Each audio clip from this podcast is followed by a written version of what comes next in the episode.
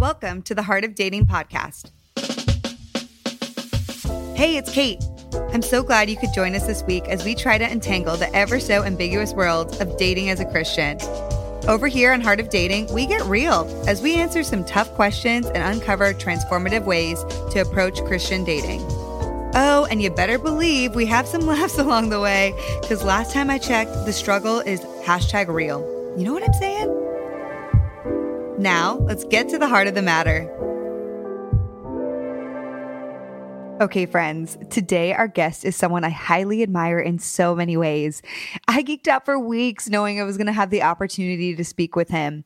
Every time I hear him speak, I take never ending pages of notes and I leave with my brain literally exploding with new insight and goodness. And now I can happily say he is my friend. Hallelujah. so today we are talking to the ever so wise John Mark Comer.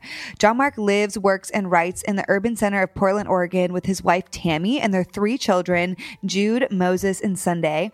He is the brilliant pastor for teaching and vision at Bridgetown Church, and boy, does he do an incredible job. Prior to planning Bridgetown, John Mark was a lead pastor of a suburban megachurch. And even before that, he played in a band. So he is a man of many talents, that's for sure. John Mark has a master's degree in biblical and theological studies from Western Seminary, and he is the author of Garden City Loveology God Has a Name, and My Name is Hope. Our conversation today was largely spurred about by his book, Loveology, about the topics of love, sex, and marriage. We answer some incredible questions about the theology of love and dating, and we dive into some harder questions, um, like physical boundaries and masturbation. This is not one you're going to want to miss. Though it's one of my favorite interviews to date, I have to apologize in advance that at times our audio got a little bit spotty. Forgive me, but I promise the content and John Mark's wisdom is so worth the listen. John Mark Comer, I have been looking forward to this day for some time. Thank you for jumping in the boat with me as we prepare to, you know, navigate these murky waters of dating. So happy to be with you. On a scale from one to excited, how pumped are you to talk about dating today with me? Oh, yeah. I woke up this morning and I just thought, man, that what I have to offer the world is right here. It right here with all the dating knowledge. Sorry, that, and- that's sarcasm. I just am, yeah. I'm chuckling to talk about dating as a 37 year old married man. It's, I love uh, it. The irony is thick, and so it's your funeral, not mine. But here I am. I still think, I just want you to know, I really highly respect you, your teachings, and above all, I really do think, despite what you may think, that you have an incredible perspective on the concepts of love, sex, dating, and of course, marriage. You're probably very skilled at that by now. Thank you. Well, you're very gracious. I mean, I, I do pastor a church full of, yes, you know, you do. 68% single people. There you and go. So pastorally, I'm in this conversation nonstop even though I'm not in it. And I think, you know, what I might might have something to say to is the theology behind yes. both singleness and marriage and sexuality more yeah. than the kind of tips for how to be a 30 something single person isn't I'm not the go-to source for that, you know? yeah. Well, we very much are going to look forward to talking about the theology of all of that. But before we dive in, I just want to say something. I've heard that we share a really amazing thing in common. Okay. We apparently share a sincere love for the Enneagram. Oh yeah, absolutely. If you, Are you? If you can love something that exposes your roots in and I shadow know, right? side and ulterior motivation for everything. If if love exactly. is the word to use, then yes, we share a love. I know it's like a love hate relationship, but I'm yeah. a three. What are you? I am a very uh, in the middle type one. You are. Mm-hmm. Yeah, everything's about right or wrong, just or unjust. The need to the need to be perfect. Right. And we have a few similar things, the threes and the ones, because I think we both care about striving for success, right? The yeah. three, ones are more threes and ones look very similar from the outside, but we are driven by very different motivations. Yeah. And the ones I think they're more like uh soul connected and the heart and the threes are more heart connected at least from what i've my reading on it in the intelligence centers mm-hmm. there you have it yep there you go. And you, and you threes are supposed to be hopelessly out of touch with your feelings, but you seem you seem self aware. You seem in you touch know with. What? I know, right? From the being. brief time you've known me, I'm really in touch with my feelings, John Mark. That's right. my heart. And, um, and threes are the most productive of all the types. You people run the world. You get stuff done. So here we are on your pad- podcast in your spare time, just getting. I know, right? There. You know, you saying that is like actually feeding my inner need for having affirmation. So thank you for doing that. Done. I'm just here. there we go. Yeah. So we have a lot to cover today. I don't want to waste a moment because I just Great. want everyone to be able to to soak in all of what you have to say. And so I just want to start quickly with your marriage. And I know you have a great marriage with your wife Tammy. Uh, she is such a beautiful woman. She's a lovely soul, and I did have the pleasure of briefly meeting both of you guys just a few months ago here in LA, and that was such a treat to meet y'all. And, you know, I've heard you mention before, and specifically read it in your book, Loveology, that you said that in a way, when you met Tammy, it was kind of love at first sight, um, which is something you don't always hear. And so it brings about some interesting questions for me on the topic of love. So, what I want to begin today with asking you about is your knowledge and expertise on, you know, what does being in love really mean as a Christian?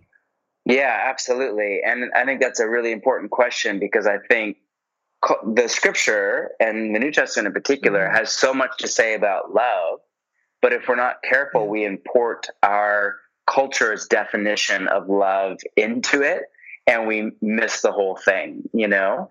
And I think we have at least two working definitions of love going on right now. Normally, in culture at large, especially when we're chatting about romance or marriage or anything like that, when people say love, what they usually mean is overwhelming feelings of affection, warmth, like, desire, lust, even, you know, hmm. chemistry toward another person. And it tends to be passive, not active meaning lo- love is something that happens to you, not something that you do to another person.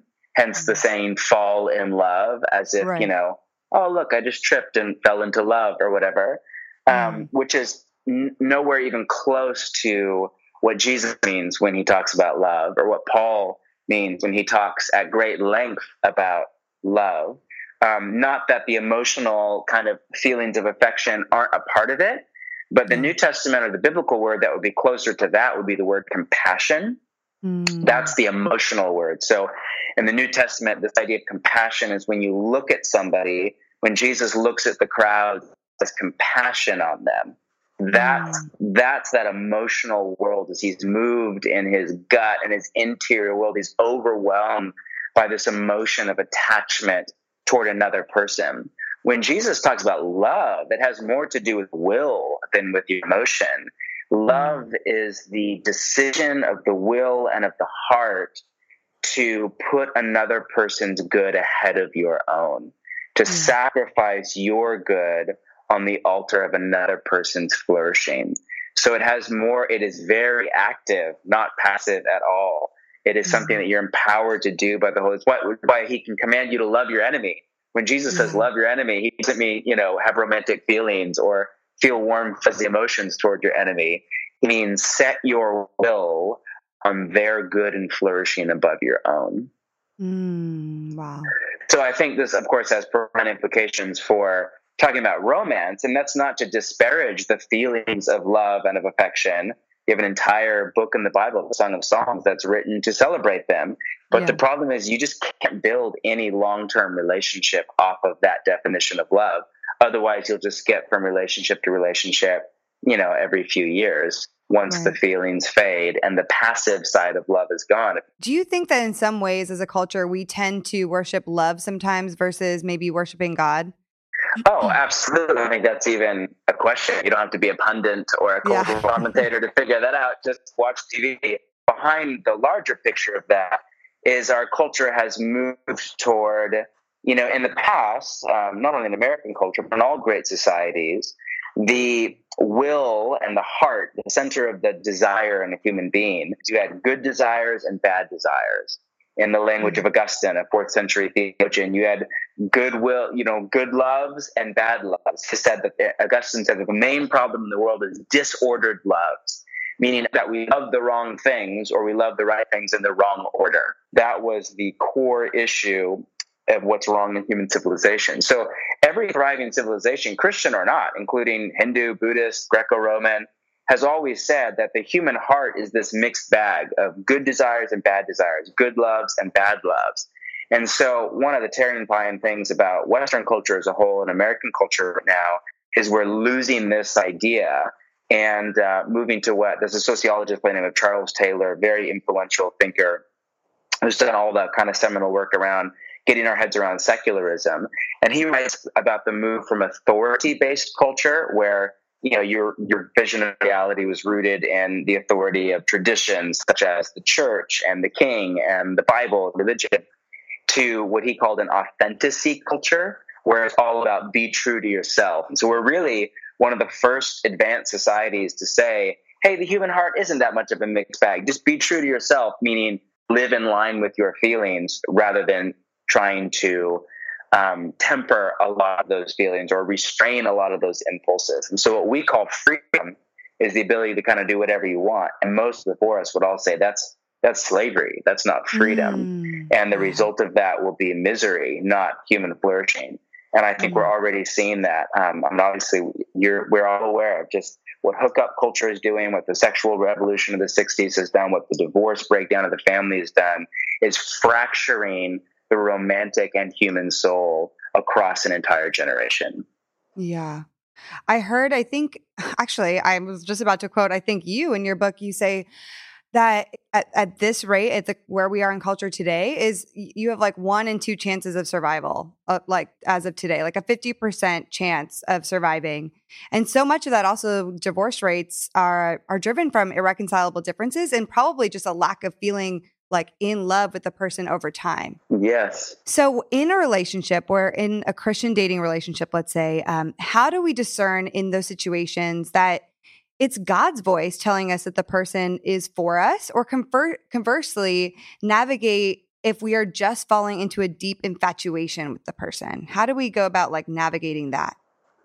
Yeah, and of course, there's no formula to that or yeah. you know acronym to follow. I'm sure there's an acronym out there somehow, but it's yeah. the it's the age old, time tested wisdom from the way of Jesus. Uh, mm. Of course, first you test everything up against the person and teachings of Jesus of Nazareth. Then you test everything up against the scripture. And, you know, the main point of God's will for relationship is that you go about a dating relationship the way that Jesus would go about a dating mm. relationship, which is obviously a goofy question to ask but that is the core of apprenticeship to Jesus. You know, we think yeah. saying, would Jesus do? And that's not all bad. People push back on that. But a better way to phrase that is what would Jesus do if he were me? Mm. So if Jesus were, you know, a 37 year old INTJ in the Myers Briggs, introverted father of three living in a city that's post Christian, what, as a pastor, as his job, what would he do? Versus what would mm. Jesus do if he was Kait, if he was single, if he was female, if he lived in mm. LA in 2018? That's mm. a far more helpful way to phrase that question. So I think, um, so back to your thing, you know, you have, you have tested against Jesus, tested against the scripture, make it holy, mm. meaning do that dating relationship the way that to the best of your ability, you think Jesus would go about dating this person if he was a single woman or man or whatever. And then I think community is massive. That would be the other just yeah. no dating relationship should ever be done in isolation. Mm. That's just a mm. disaster waiting to happen because the beauty of, of love is that we don't see clearly. And the danger of it as well. You mm. need people around you that aren't infatuated with the person that you're infatuated with mm. and aren't infatuated with you to speak honestly and truthfully into your situation and weigh in. And nobody has like the, you know, landline to the voice of God, but to mm-hmm. weigh in and just, it can be as simple as I think this is a good fit or I think it's a bad fit, or here's three things I think that are great, or here's three red flags I have about your relationship or whatever. often I think dating is done in isolation. And then if we want, you know, others' input, it's we're, we're more looking for people to bless what we want to hear rather than we are looking for honest feedback from our community that's actually in relationship with both of us. So yeah. you can get anybody to sign off on you doing almost anything to some level, you know. That's yeah. different than doing life in community, knowing and being known as a couple, and then opening yourself up to honest input from any and that community. And even, you know, we believe I I have a high, high value for community, our families in community. And we make all major decisions with their community. So any decision over a thousand dollars has to be approved by right. several members in our community. Any work thing or a move or, or, you know, we would never dream of making that decision without the affirmation and approval of our community, which is about 25 people that we do life with. And I just think that's how Jesus set us up. So that's the other layer. And then the final layer is just that inner, whatever you want to call it, um, still, still small voice in the language of the, mm. the prophet Elijah's story, but just that inner witness, that inner sense of the inclination and the movement of God on the heart. And so, and um, then of course, you're looking at circumstances and all that kind of stuff. So it's just almost like a, I've heard one writer call it a holy triangulation if you think mm. of like a mm. like a surveyor, you know, out and they they get these, yeah. you know, they get at least three points to kind of map something. It's almost yeah. that like like a holy tri- triangulation. You're like comparing Jesus and the Bible to what is my community saying to what's my like inner movement of my heart toward, and you mm. know what I mean. And you're almost like get and seeing if all of these start to point in the same direction at some point, then you can start to feel really great about your decision, you know? But again, mm. this is not this is not magic. We're just trying to make wise decisions that are in line with the person of Jesus and the movement of the Holy Spirit in our life. Yeah. I've never heard that before and I love that. I'm really big into graphs and pictures and like I I love that picture though of the holy triangulation of Jesus community and the inner small voice and um, just navigating the three of those. And I think that, I mean, you're right. There is no perfect magic formula, but having those, just navigating all three of those at the same time. I do love, especially what you said about community too, because um, I think often that can be hard because not only do we want people around us to be honest with us, but we have to be honest with people about what's actually going on in the relationship too. Yeah, you and, have to let them in. Otherwise, they're not going to yeah. be able to give you good input. Right. So being open to be what's really going on. I think as men and women, and because of pride, because of so many things, we're often hesitant to actually admit to our friends um, yes. or in people in community what's really going on. Yes. So we just need to be open in general to talking and being vulnerable about what's really happening.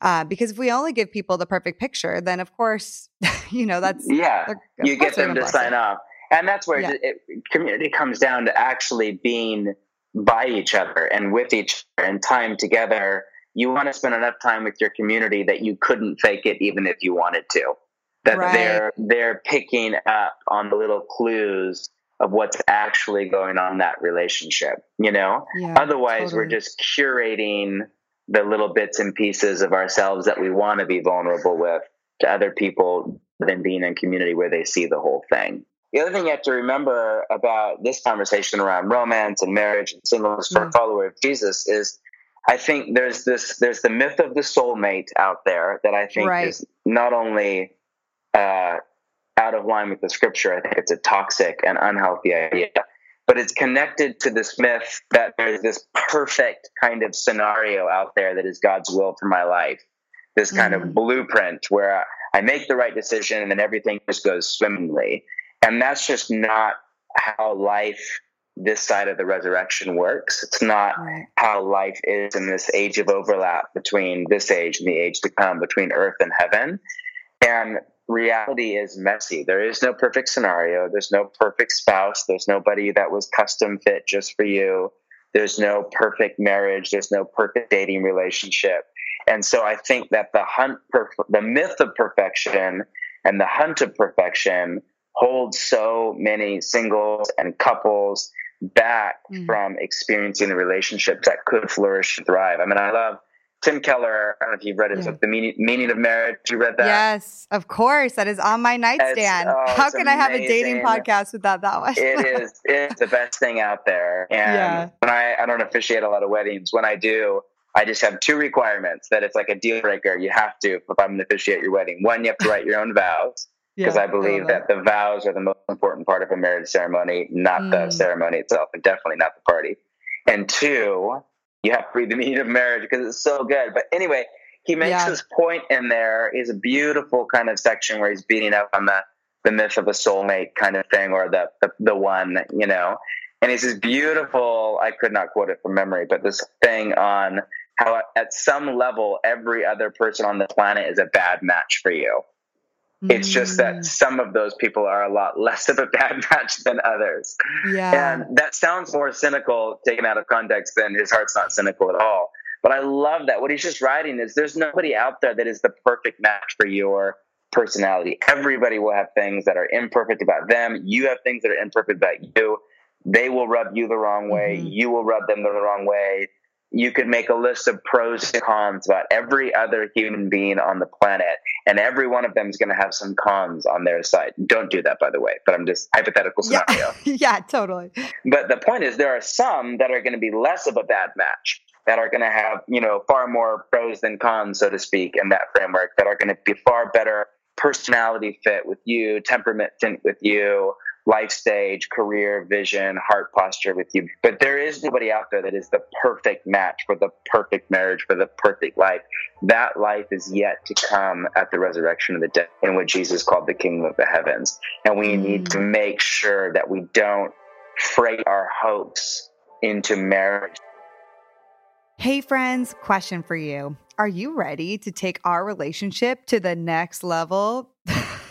Don't worry, this is a good thing. I want to invite you to be a part of the Heart of Dating inner circle. I am so thankful for Patreon because it gives artists and creators the ability to raise funds to do what they do best in crafting amazing works for their communities by allowing you, the fiercest of the fierce audience, to sign up for monthly pledges to support. You can sign up to support this podcast for as little as $5 a month, which these days is equivalent to one hipster cup of coffee. Let's just be real. So, what's in it for you? Our Patreon clan will have first access to our episodes, as well as behind the scenes looks into interviews, process, and more. It would mean the world to me if you checked out the Heart of Dating Patreon page so we can together empower others to live their best dating lives. I really want to continue to bring you helpful episodes, the best possible interviews, and stellar content. You can find out more at www.patreon.com forward slash heart of dating. So, I want to talk to you quickly about boundaries. And this is a topic that's discussed frequently. And it seems that everyone kind of has their own view on what is right and what is wrong. And some ways, I guarantee that people are hesitant to admit to a pastor like yourself um, what's really going on. But to be honest, we all talk about it and we all struggle with it. Um, and it's different for different people. Some people decide to not kiss until they're married.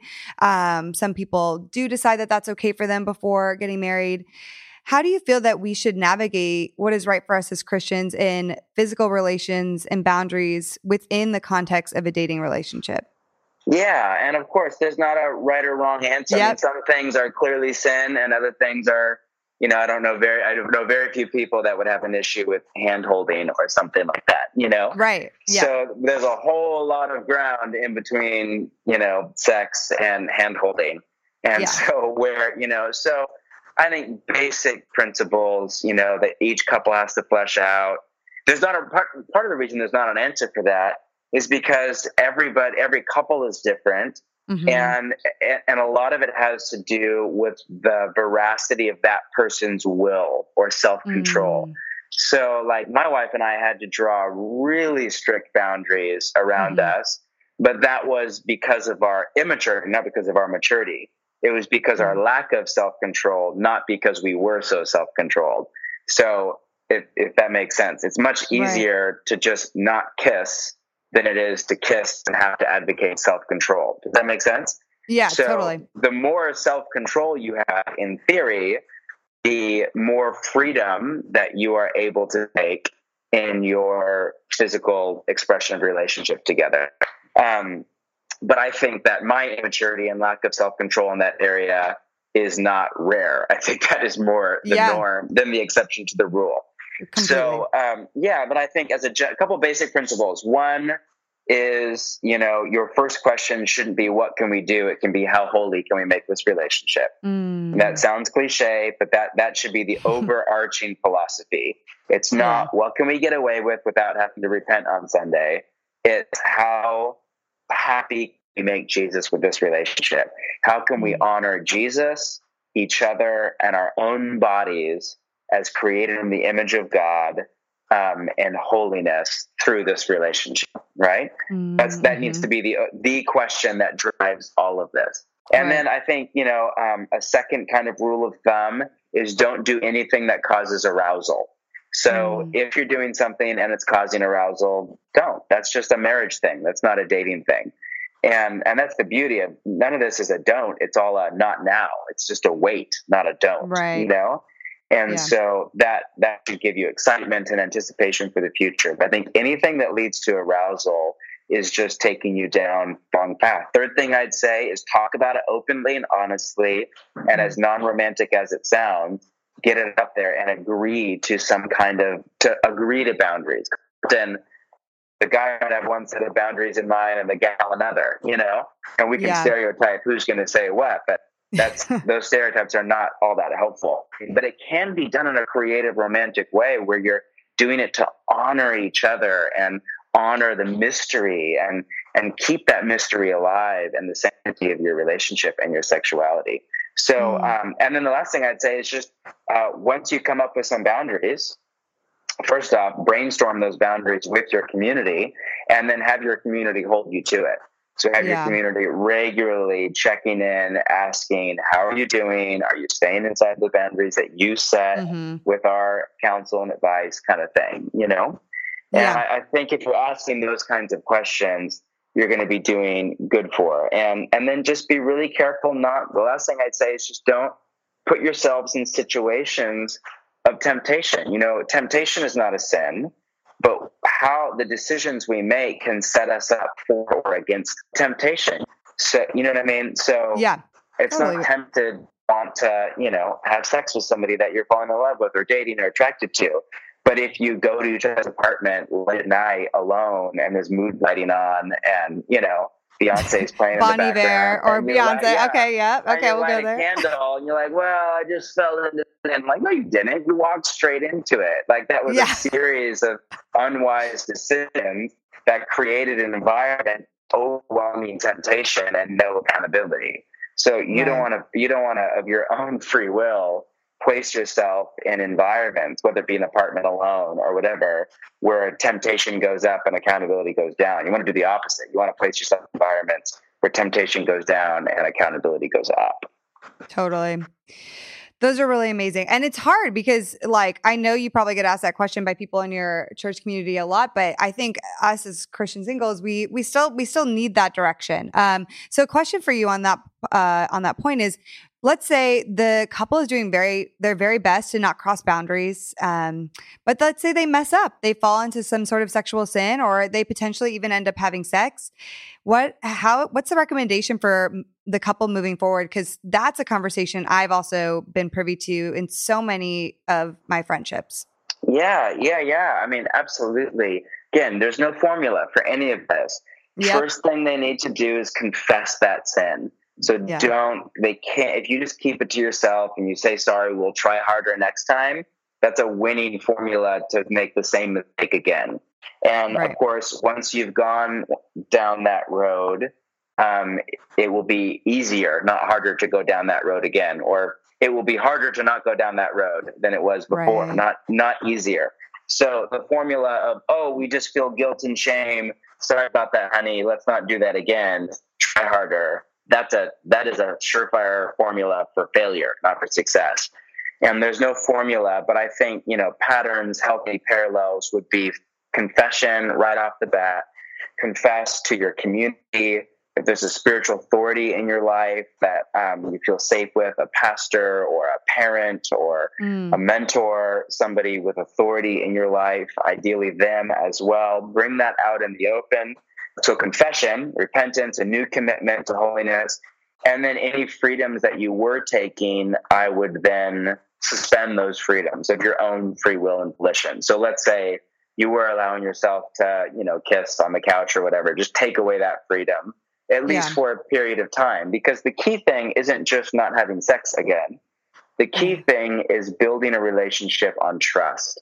And mm. that's what that's what so many people who are dating forget as non-romantic as it sounds to not have sex or not whatever mm. what you're doing is you're both strengthening your willpower which is a core aspect of our apprenticeship jesus like opening our willpower to the holy spirit to strengthen it as a muscle what you're what you're trying to do is build strengthen that willpower and build trust that you have control over your bodies. And that trust has to be built. Otherwise, for the rest of your marriage, anytime one of you's gone on a you know business trip or a conference, there's always that question in the back of your mind.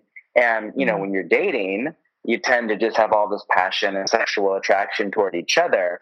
But as the years go by, as children might come and go, your body might be changed for the woman or for the man. Um, there's obviously like the familiarity that comes with relationships sexually, which which changes the sexuality in relationship. Doesn't make it worse, just makes it different. And yeah. so my point is you need to know how to have that sexual desire and be in control of it, not controlled by it. And your partner needs to know that. Your spouse needs to know this is somebody I can trust to control their sexuality as an act of love. And yeah. that's why it's so key. So that's when a couple messes up. It's not just about, oh, let's not have sex again so we don't feel guilty. It's about let's lay a foundation of trust in our relationship that lasts a lifetime. As a married man, you know, I'm not, I'm no relational guru. So it took me, I, I didn't go into this realizing how key trust is. But as a married man, let me tell you, trust is literally the foundation of the relationship. And, mm. you know, and, and most of us can figure that out we're only really vulnerable with people that we deeply trust. And mm. it's only when we're really vulnerable that we actually experience real love. Because real mm. love, the, the kind of love that transforms us, the love of Christ is the love that my wife has for me. It's not a, I think you're hot and I want to have sex with you a lot and I really like you. That doesn't transform us. That makes us feel good. It doesn't transform us. Yeah. Love that transforms us is I see everything that's ugly and impure and wrong about you, and I still love and even like you and put your will ahead of my own. That's mm. the love mm. that transforms us. And that requires, in order to experience that kind of transforming love, we have to be ruthlessly vulnerable with each other. Mm. And that's why mm. trust is such a key part of the relationship. Oh, my word. Okay. Just throwing it down there, John Mark. Just throwing it down. it's so good. I want to go to another really kind of difficult topic. So I just want to go there with you. Okay. Are you ready to just go there right now about this question? I don't know if you know well, what's coming, but yeah, I have no idea what's coming and you just built it up. So now I'm nervous, but all right, here we no, are. No, you got it. You got it. Okay. So this topic is frankly not discussed frequently, but um, I'm just going to go out and say it. You know, what do you think the boundaries are with um, with lust and then and masturbation? Oh yeah, no, no, no, that's nothing to be embarrassed about. I mean, okay, that that's yeah, um, that's just like, that's a bit of a tricky one because the scriptures don't speak directly to masturbation at all, but yeah. they speak directly a lot about lust. So, right. you know, um, theoretically, there's a world where you could masturbate and not lust. Uh, mm. In my personhood, that I, I don't see the feasibility of that. But I'm told by other people that I respect that uh, some men, and I don't know that this is true for women, but some men uh, can masturbate without lusting. All have to say, I think there is a time and a place um, for some people, not for me, where you masturbate without lust, not for the purposes of sexual gratification, but for sexual release. And I think mm. that's key. Um, if you're doing it for the pleasure of that feeling, then you're you know you're on the road to lust, if not at the destination. Alternative would be if it is a form of sexual release in order to allow your mind to be more holy and more focused on what God is doing in through your life.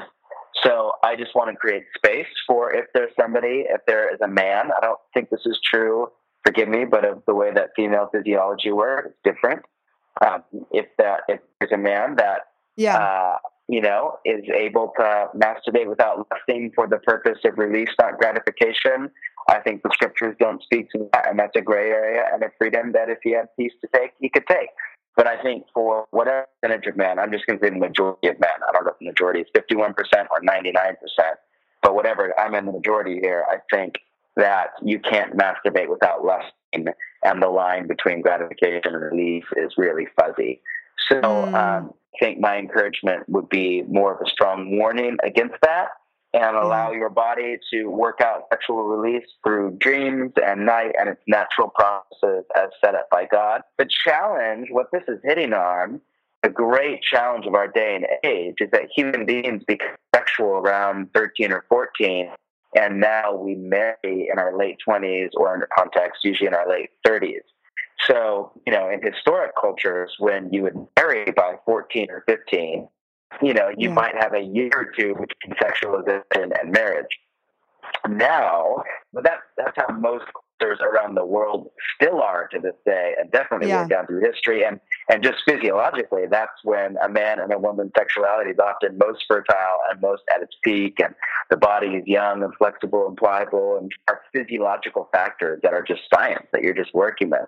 But all that to say, very different than a, a Mary, mother of Jesus, who maybe was sexualized a year or two before she married Joseph, and somebody now who might not get married until they're 38 might have, uh, yeah. uh, you know, two and a half decades between puberty and marriage. So it's a whole other, and doesn't mean it can't be done. Jesus was single, Paul was single, and advocated for singleness and celibacy. It can be done, and there's a beautiful place for it, not only in society, but in the kingdom of God. But it is an acute problem that I do think should lead people to think seriously about marriage. You know, Paul's whole thing in Corinthians, better to marry than to burn. If you can't, you know, control yourself sexually, if you're, or better way to say it, if you're just overrun by sexual desire, then his advocacy is and find a partner as the context for you to enjoy and express your sexuality. Yeah. So, just in keeping in line with everything we've been discussing in terms of physical relations, boundaries, and sex, what do you personally think is an appropriate time to be vulnerable in relationship and talk about sexual past with the dating partner? Yeah, I don't. I don't think there's an exact answer to that. It's different for each person based on their sexual history, um, the sexual history or lack thereof of their boyfriend or girlfriend or fiance. And so there's no answer to that. There's just, you know, do it in community, do it with listening, prayer, open to what the Spirit is saying, what your community is saying, wisdom, discernment. Obviously, too much, you don't want to drop your whole sexual history on date one, two, or three in the name of honesty. Neither do you want to mislead somebody down a path of a relationship with a whole part of who you are and what's been a part of your past you know, um, hidden to them. You want no secrets. So, and for some people, it looks like kind of layers, kind of dripping that information over the months as the relationship progresses. Like, mm. you know, maybe letting somebody know on the front end, there's a history, there's some past that you worked through and moved on. And if you continue the relationship, then let's talk about it more down the road kind of thing, you know? Um, but again, that just depends on who yeah. the person is, how sensitive, what's their disposition, temperament, is this an area of deep wounding for them where you know their father had an affair or their mother mm. had an hmm. affair and it broke their family apart and it's a deep wound. Or is it you know not not in the same way for them? So again not a right answer there. I just think that's a wisdom question. Wisdom in knowing when and the time right time to be vulnerable but probably not on date three m- most likely but yeah. Yep it's the, but it's it's not a moral or theological question. That's a, a wisdom question, you know. Totally. Yeah, but it's helpful just to even have your input on that. It's so helpful. So, John Mark, it has been quite the pleasure speaking to you today. And selfishly, I wish we could continue, but we are out of time. Um, and before we go, I asked everyone just a really quick final question. Um, and so the question is what is like a top line piece of dating advice you would give, just a very quick snippet to our Heart of Dating listeners?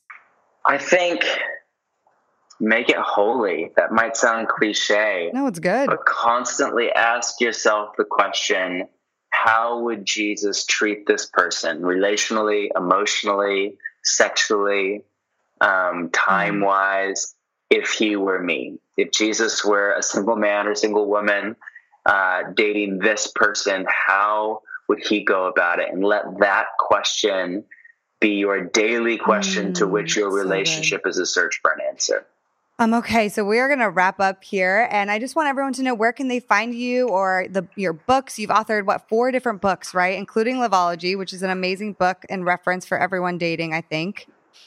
Yeah, absolutely. Uh huh. And it's it's all my website, johnmarkcomer.com, or social media. I'm, I'm not hard to find.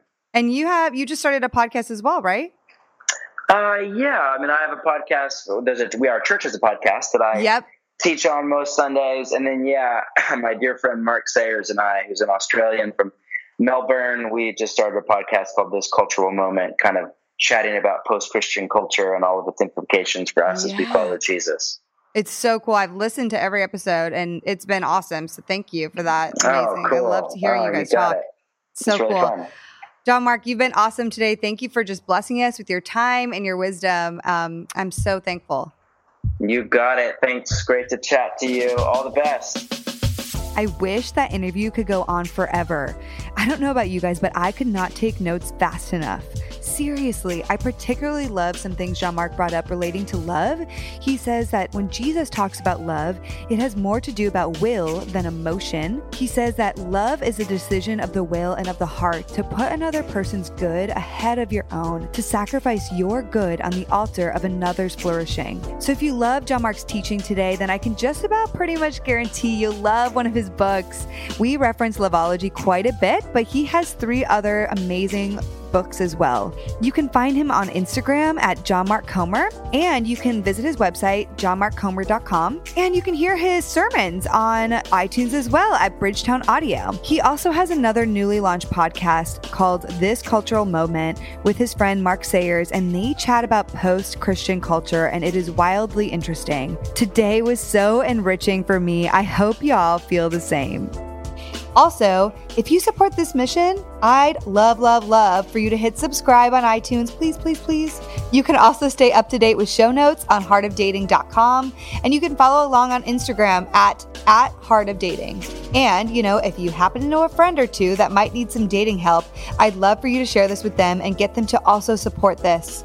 We have some amazing guests coming up in the coming weeks, and I am confident you will love it. So stick with me as we journey through this together. Until next time, friends.